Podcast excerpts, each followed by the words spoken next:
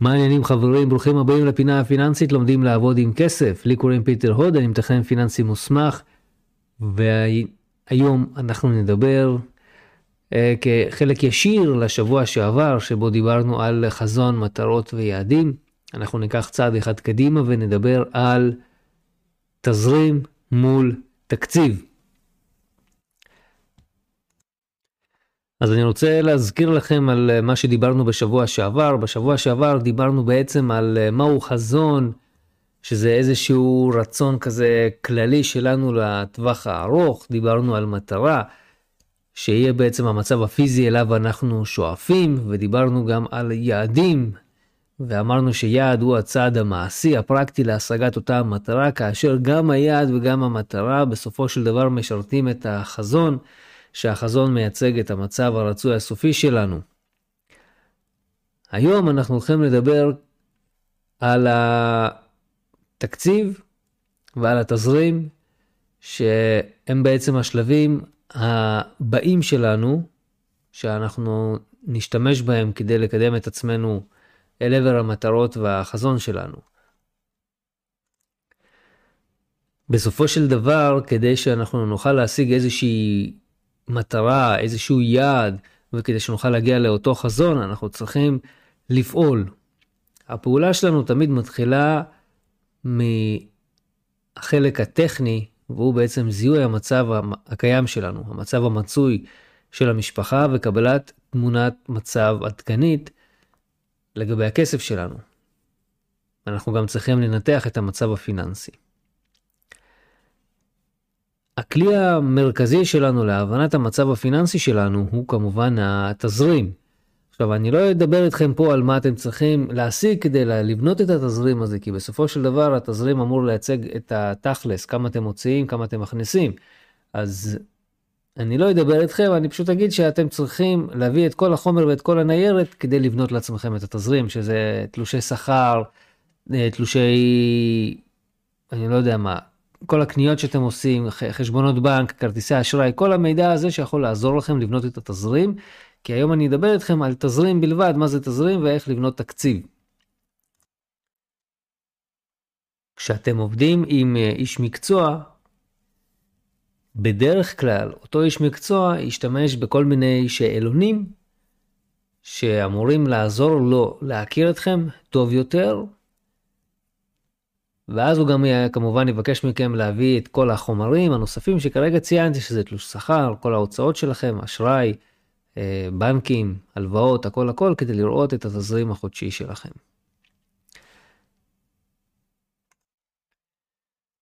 כמו שאמרתי לכם לפני רגע, התקציב המשפחתי הוא בעצם הכלי מהמרכזיים ביותר והחשובים ביותר שהמשפחה יכולה להשתמש, אתם יכולים להשתמש. עכשיו, אני אזכיר לכם למה אנחנו עושים את כל הסשנים האלה, אנחנו עוד הולכים לעשות הרבה מאוד סשנים שקשורים לכלכלת המשפחה, כי אני החלטתי שעכשיו בתקופת הקורונה זה מאוד חשוב לעזור לאנשים להשתקם מבחינה כלכלית ופיננסית, והכלים שאני נותן היום הם הרבה יותר פרקטיים ומעשיים בשטח, דברים שאתם יכולים לעשות כל שבוע וכל פעם כדי להביא את עצמכם לרמה של...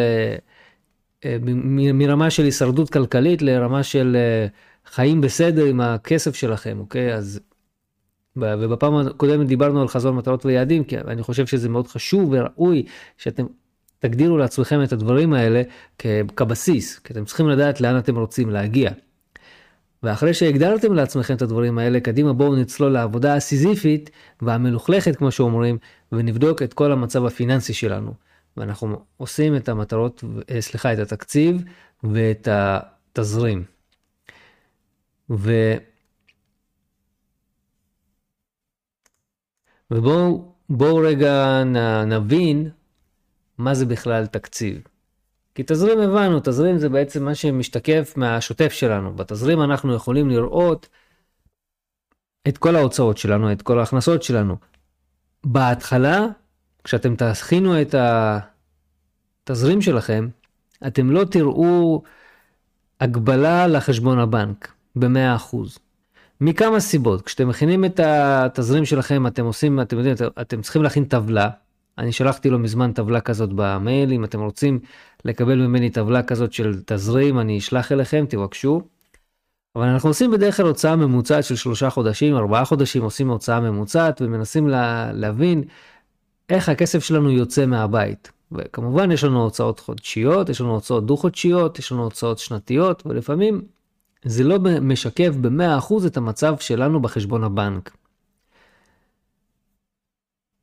בייחוד כשאנחנו עוד בתחילת הדרך. לאחר תקופה מסוימת שאתם אה, תמשיכו לשחק עם זה, לדעתי, מה, מהניסיון של הלקוחות שלי זה לוקח אה, בערך 3-4 חודשים שהם עובדים לפי התקציב שלהם אחרי התזרים והתקציב, אז הם אמור, אמורים כבר לראות את זה מאוד מאוד דומה לחשבון הבנק שלהם, מה שיש שם. עכשיו יש לנו מטרות מאוד ברורות כשאנחנו עושים את זה, אנחנו רוצים שזה יהיה מאוד נאמן למציאות שלנו שאנחנו חיים בה, ובסופו של דבר גם לצאת מכל הבעיות הכלכליות שלנו. ואם אנחנו נסתכל ככה ב... כמשהו שהוא כללי, אנחנו יודעים, לה... אנחנו יודעים לומר היום שהתזרים מייצג בעצם את המצב המצוי, את המצב הקיים שלנו. כי זה מאוד קל, אנחנו יכולים לקחת את כל מה שאנחנו מוציאים, לזרוק את זה על האקסל, לזרוק את זה על הטבלה, והיא תשקף לנו את המצב הקיים שלנו, המצוי. מנגד עומד התקציב. התקציב אמור לשקף את המצב הרצוי שלנו. זה נכון שאנחנו יכולים אה, לקחת את כל ההוצאות שלנו ולפרוס אותם על הטבלה, אקסל, אקסל אוכל הכל, טבלאות אוכלות הכל, אין להם שום בעיה לייצג את כל מה שתשימו בהם, אבל אנחנו בסופו של דבר רוצים לעשות איזשהו שינוי.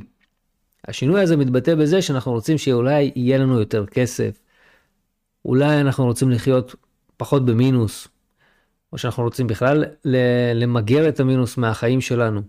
אולי אנחנו רוצים להשיג איזה שהן מטרות פיננסיות, אישיות, רוחניות, הכל. אז התקציב אמור לשקף את המצב הרצוי שלנו. אני אוהב לומר גם שאם יש לכם מטרות של להצליח מבחינה כלכלית ולצמוח ולהתעשר ומה שאתם רוצים, התזרים והתקציב חייבים לשקף את הרצונות שלכם. כי אם אתם בז... אנשים בזבזנים, ואתם רושמים במטרות שאתם רוצים לחסוך כל חודש כסף, זה משהו לא, שהוא, שהוא לא מסתדר. חייבת להיות התאמה בין הרצון לתזרים ולתקציב שלכם. עכשיו, איך אנחנו עוברים מהתזרים לתקציב? בדרך כלל כשאתם עובדים עם איש מקצוע זה תהליך אימוני, אז אנחנו, כשאתם עושים את זה לבד, כשאתם תעשו את זה לבד, זה בעצם אתם תצטרכו לעשות שינוי הרגלים. אני לא מצפה מכם עכשיו אה, לאכול פחות אוכל או משהו כזה, אבל כן מצפה מכם לשנות הרגלים. כן, לבצע את מה שנדרש כדי להגיע לאן שאתם רוצים להגיע. כדי שבסופו של דבר התקציב ייצג ויציג את השינוי שאתם צריכים לעבור. כי כרגע אם אתם אה, למשל אה, רואים בתזרים שלכם הוצאות לבילויים, מה שלא הגיוני בתקופת הקורונה, של סדר גודל של 2,000 שקלים בחודש, ואתם רוצים אה, לחסוך יותר כסף, אז אולי כדאי שבתקציב שלכם אתם תרשמו שאתם רוצים להוציא פחות על בילויים כדי לחסוך יותר כסף. או אולי, שימו לב, אני לא אמרתי לכם לבטל בכלל את הבילויים, אמרתי להוציא פחות. אתם יכולים להישאר באותה רמת בילויים ויציאות והכל, אבל להשתמש בכסף שלכם בצורה חכמה יותר. התקציב הוא בעצם גם איזושהי אסטרטגיה שאתם מייצרים לעצמכם, או למשפחה שלכם, שהולכת לייצג את התהליך שאתם הולכים לעבור. וזה משהו שאמור להיות אקטיבי מצדכם. כי התזרים הוא ממש פסיבי, התזרים הוא בסך הכל איסוף מידע שכבר נעשה. זה המצב שכבר עשינו, אנחנו יכולים לעשות את התזרים, והתקציב זה משהו שאנחנו הולכים לעשות בהמשך, שאמור בסופו של דבר לשקף את המטרה ואת החזון שלנו. ממה מורכב התקציב שלנו? התקציב, אחרי שעשיתם את התזרים וזרקתם שם את כל המידע, אנחנו מחלקים את התקציב לשלושה חלקים עיקריים. אנחנו מכניסים לשם את כל ההכנסות שלנו במונחי נטו, זה החלק הראשון. בחלק השני אנחנו מכניסים לשם את כל ההוצאות הקשיחות. הוצאות קשיחות אלה הוצאות חובה, הן יורדות בכל חודש בדרך כלל בסכומים קבוע, בסכום קבוע, ובדרך כלל, אה, בדרך כלל הן קבועות והן לא ניתנות לשינוי. ובחלק השלישי אנחנו שמים את ההוצאות השוטפות, שדרך אגב ההוצאות השוט, השוטפות יכולות להיות גם קבועות, כן, אבל הן פחות קשיחות, הן ניתנות לשינוי.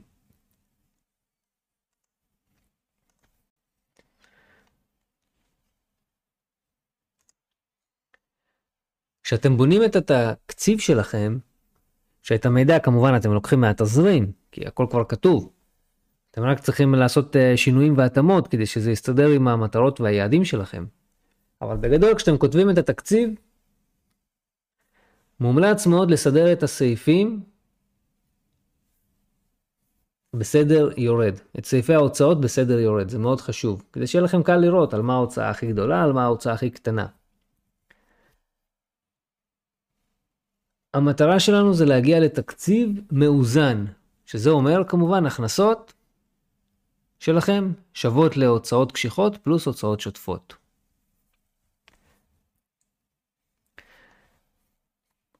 אני אתן הערה קטנה לגבי הסדר יורד, הרי תמיד יש לכם קטגוריות. גם בתזרים וגם בתקציב יש לכם קטגוריות, קטגוריות של אוכל, קטגוריה של רכב, קטגוריה של בית.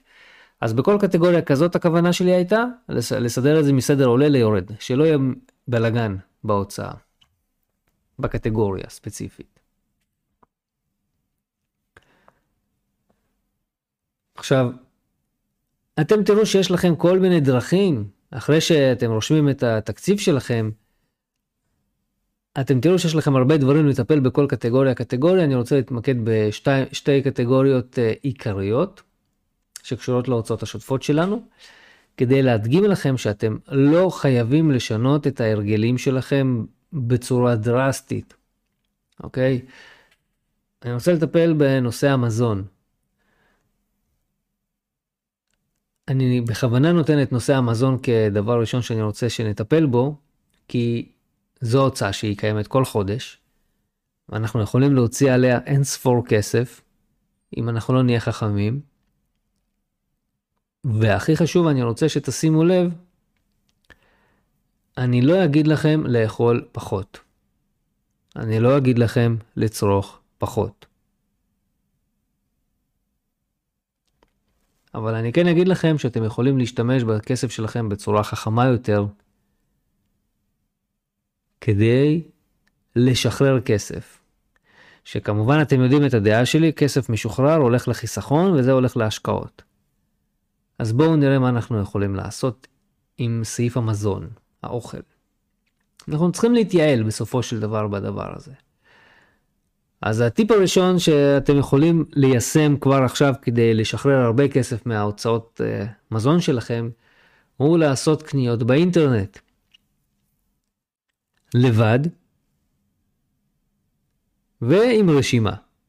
כן, גם כשאתם יושבים בבית ואתם רוצים לעשות קניות באינטרנט, עדיף שתעשו את זה לבד ותעשו את זה עם רשימה. המטרה שלנו זה למנוע פיתויים, זה למנוע בלבולי שכל של בן או בת הזוג שלכם שהם רוצים עוד דברים. שבו רגע לפני, תייצרו רשימה, כנסו, תקנו. לשמחתנו יש בחלק מרשתות המזון היום אופציה לראות מה קניתם פעם קודמת ולעשות את, את אותה הרשימה. הטיפ השני הוא שמומלץ לבצע קניות חודשיות מרוכזות של מוצרי מזון יבשים, ניקוי, טואלטיקה. מניסיוני למשל, מה שאני ואשתי עושים, כשאנחנו רוצים לעשות קניות, אנחנו רושמים לעצמנו מה אנחנו רוצים לקנות, וכשאנחנו רואים שמדובר בהוצאה חודשית כבדה, כבדה הכוונה שלא כבדה בכסף, אלא כבדה מבחינת מוצרים, שזה כל הבקבוקי שתייה ואקונומיקות ו... אה, אני לא יודע מה אנחנו עוד קונים, אבקות, אה, אבקת כביסה ומרככים וכל הדברים הכבדים האלה שאנחנו גם לא רוצים לסחוב, נכנסים לאינטרנט, מזמינים. הרבה יותר קל, הרבה יותר מהיר, הרבה יותר פשוט, לא צריך להיסחב, לא צריך לסחוב, לא צריך לשבור את הגב, ויש היום הרבה מאוד מבחר שיותר קל לקנות באינטרנט כי אתם יודעים מה אתם קונים. הטיפ השלישי הוא שאפשר למצוא מקום נגיש וזול לביצוע השלמות אה, שבועיות של קניות. אתן לכם דוגמה, למשל, אני את כל ההוצאות, אני למשל, כל מה שקשור לבשר, אני קונה בחנות אחת מסוימת, שאני יודע שהמחיר שם הוא הכי טוב. ואת כל ההשלמות אני עושה בשופרסל ליד הבית, חלב, ביצים, לחם, אני נוסע לשם, זה שתי דקות, שתי דקות, עשר דקות הליכה מהבית, אנחנו עושים את זה שמה. את שאר ההוצאות, נגיד פירות, ירקות, אני יודע שיש מבצעים ביום שלישי בסופר אחר, אנחנו הולכים לשם, קונים את זה שמה. אז uh, תעשו את זה, תמצאו לעצמכם מקומות לביצוע השלמות שבועיות שאתם יודעים שאפשר לעשות שם את ההשלמות. הטיפ הרביעי, מאוד מאוד מאוד מומלץ להפריד בין מוצרי תזונה ומוצרים שהם בילוי ופינוק. זה מאוד חשוב לעשות את ההפרדה הזאת בין המוצרים, כי אנחנו יודעים שבמידה ואנחנו נצטרך להדק חגורות, אז אנחנו לפעמים יכולים לוותר על מוצרים שהם מוצרי בילוי ופינוק. אני לא, אתם, אתם שימו לב, אני לא ממליץ לכם לעשות את זה כרגע, אני כן ממליץ לכם לעשות את ההפרדה. טיפ חמישי הוא שמומלץ גם לקנות מוצרים שהם מותג פרטי של אותו סופר. בחלק מהמקרים המותגים של הסופרים הם בדרך כלל אותה סחורה עם הרבה פחות כסף. טיפ מספר 7 לדעתי. תשתמשו באפליקציות להשוואת מחירים. יש היום קבוצות וואטסאפ, קבוצות פייסבוק, יש היום אפליקציות שיעזרו לכם למצוא את המחירים הכי טובים. ככה אני הגעתי לחנות של הבשר, אני נוסע 10 דקות באוטו, 15 דקות באוטו, ואני קונה בשר במחירים מאוד מאוד זולים וטובים, בשר איכותי, וגם אתם יכולים לעשות את זה, ולחסוך הרבה מאוד כסף בדרך. טיפ מספר 8, לא, ל... לא להתבייש להשתמש בקופונים.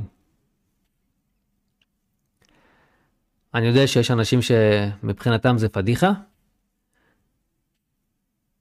אבל אני מעדיף להיות uh, עם פדיחות כשיש לי כסף בכיס, מאשר להיות בלי פדיחה, בלי כסף בכיס. וטיפ מספר 9 לדעתי הוא טיפ חשוב מאוד, והוא אומר לקנות מוצרים שהם מוצרי ביניים ולא מוצרים סופיים. למה הכוונה? יש חלק מהסופרים שמוכרים אוכל מוכן. עכשיו זה מאוד קל להגיע לאותו סופר ולהגיד וואלה לא בא לי להכין היום בוא ניקח אוכל מוכן. עכשיו אין לי בעיה עם זה, אני גם עושה את זה לפעמים. אבל אתם צריכים להסתכל מה הנזק האלטרנטיבי, או מה ההכנסה האלטרנטיבית, או מה ההוצאה האלטרנטיבית שאתם בעצם מחליפים. אם אתם אומרים לי, תקשיב, אני צריך לחזור הביתה ולהתחיל לעבוד לפמפם, ואני מפמפם חוזים, הסכמים ואני מרוויח כסף, אני מבין. את המהלך ברכישת מוצר סופי. יחד עם זאת, אם אתם מחזירים הביתה, אם אתם חוזרים הביתה, ונשכבים על הספה ומתחילים לראות נטפליקס, או לזפזפ אה, בטלוויזיה, סתם שורפים זמן, אז זה, זה נחשב בזבוז כסף לקנות מוצר סופי. עדיף לקנות מוצר ביניים ולהכין אותו לבד, כי האלטרנטיבה שלכם זה לשכב על הספה. אז אלא אם כן אתם עושים פודקאסט, עושים סרטוני וידאו, עושים הכנסה מהצד, סוחרים באינטרנט, אני לא יודע מה אתם עושים, כלומר מייצרים כסף, אז וואלה, אין מה לקנות מוצר סופי, מומלץ לקנות מוצר ביניים ולהכין אותו לבד, זה גם הרבה יותר זול.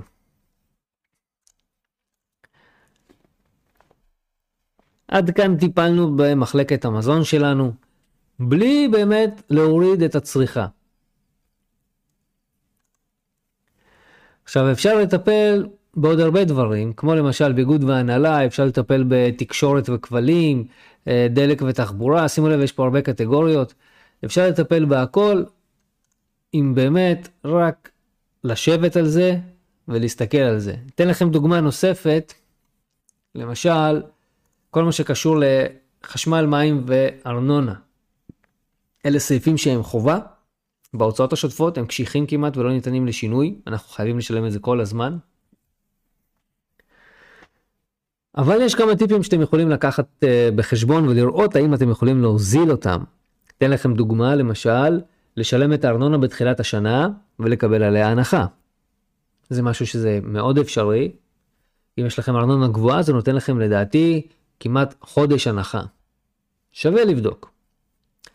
לפעמים בעיריות מסוימות יש לכם הנחות, זה הטיפ השני. שמגיע לכם בגלל שאתם משרתים במילואים, אם אתם, אה, יש לכם נכות, אם אתם אה, עולים חדשים, או אם אתם אזרחים ותיקים, או אם אתם מקבלים קצבאות, או אם אתם נזקקים. אני ממליץ לכם להיכנס לאתר של העירייה, יש חוברת הטבות לתושב, ואתם יכולים לראות שם את כל ההטבות שמגיעות לכם. מאוד שווה. הנה דוגמה נוספת. טיפ שלישי, תאגידי המים מקצים לכם כמות מים שאתם יכולים להשתמש בתעריף נמוך.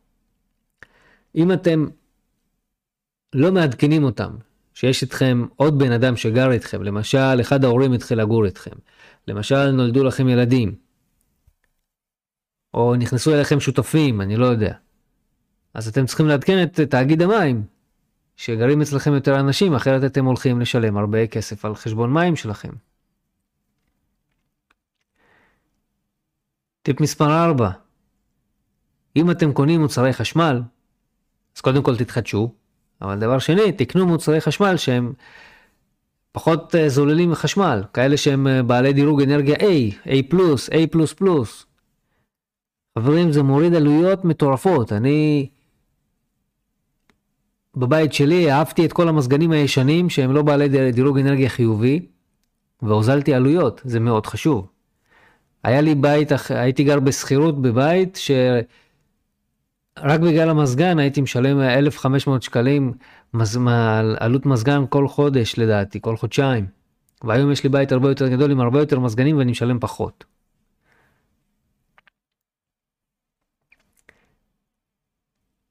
טיפ מספר 5, תנתקו מוצרי חשמל שאינם בשימוש. אם יש לכם בתים גדולים ואתם לא משתמשים בכל המוצרי חשמל, תנתקו אותם. אין סיבה שהם יהיו מחוברים. מוצר חשמל מחובר לשקע עדיין זולל חשמל.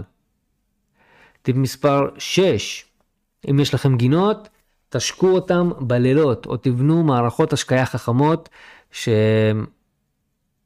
שמנטרות את כמות המים שיוצאת ולא נותנות למים סתם ככה לזרום. הרבה מקרים אנשים מדליקים את ההשקיה והמערכת אה, מפמפמת, מפזרת מים חופשי ואנשים שוכחים לכבות את זה וחבל, חבל על המים, אנחנו ישראל מתייבשת וחבל על הכסף שלכם.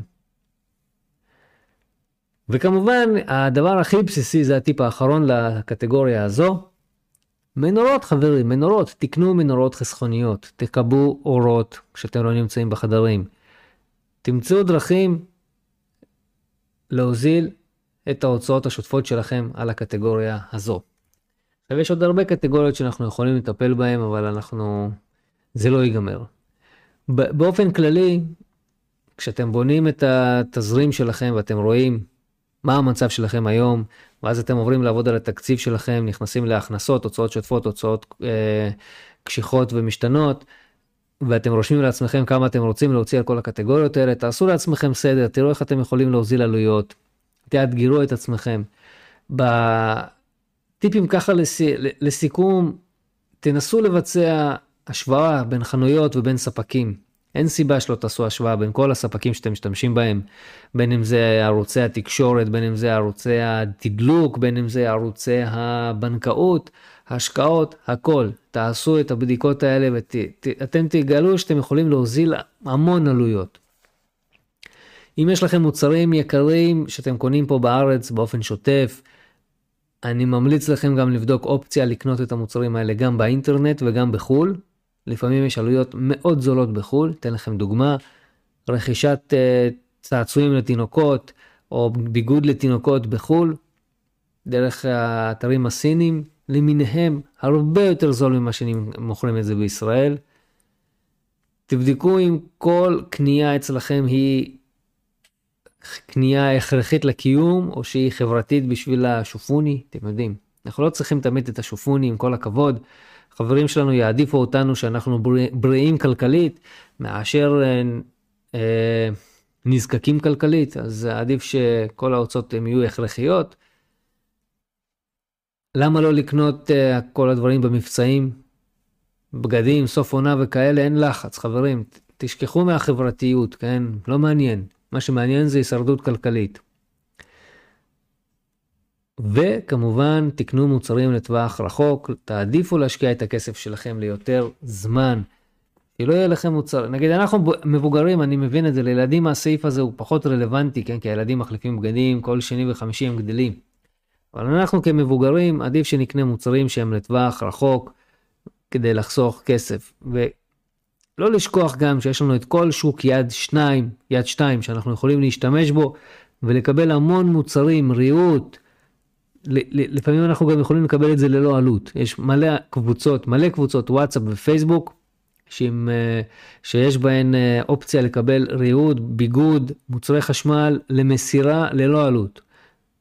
אוקיי? יש הרבה אפשרויות, תשתמשו בזה. תשתמשו בזה ואל תתביישו. אני אגלה, לכם, אני אגלה לכם סוד, הרבה אנשים עושים את זה ואפילו לא מספרים לכם. אז אל תתביישו. אז אנחנו סיימנו להיום עם הפודקאסט.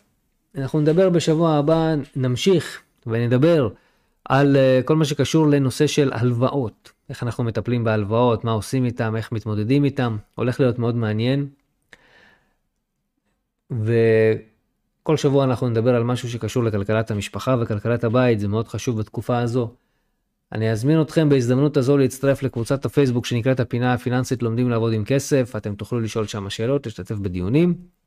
וגם וגם וגם אם אתם כבר כאן, אתם יכולים להצטרף גם לערוץ היוטיוב שפתחתי שנקרא גם הוא הפינה הפיננסית לומדים לעבוד עם כסף. אז uh, נתראה בפודקאסט הבא חברים, תודה שהייתם איתי.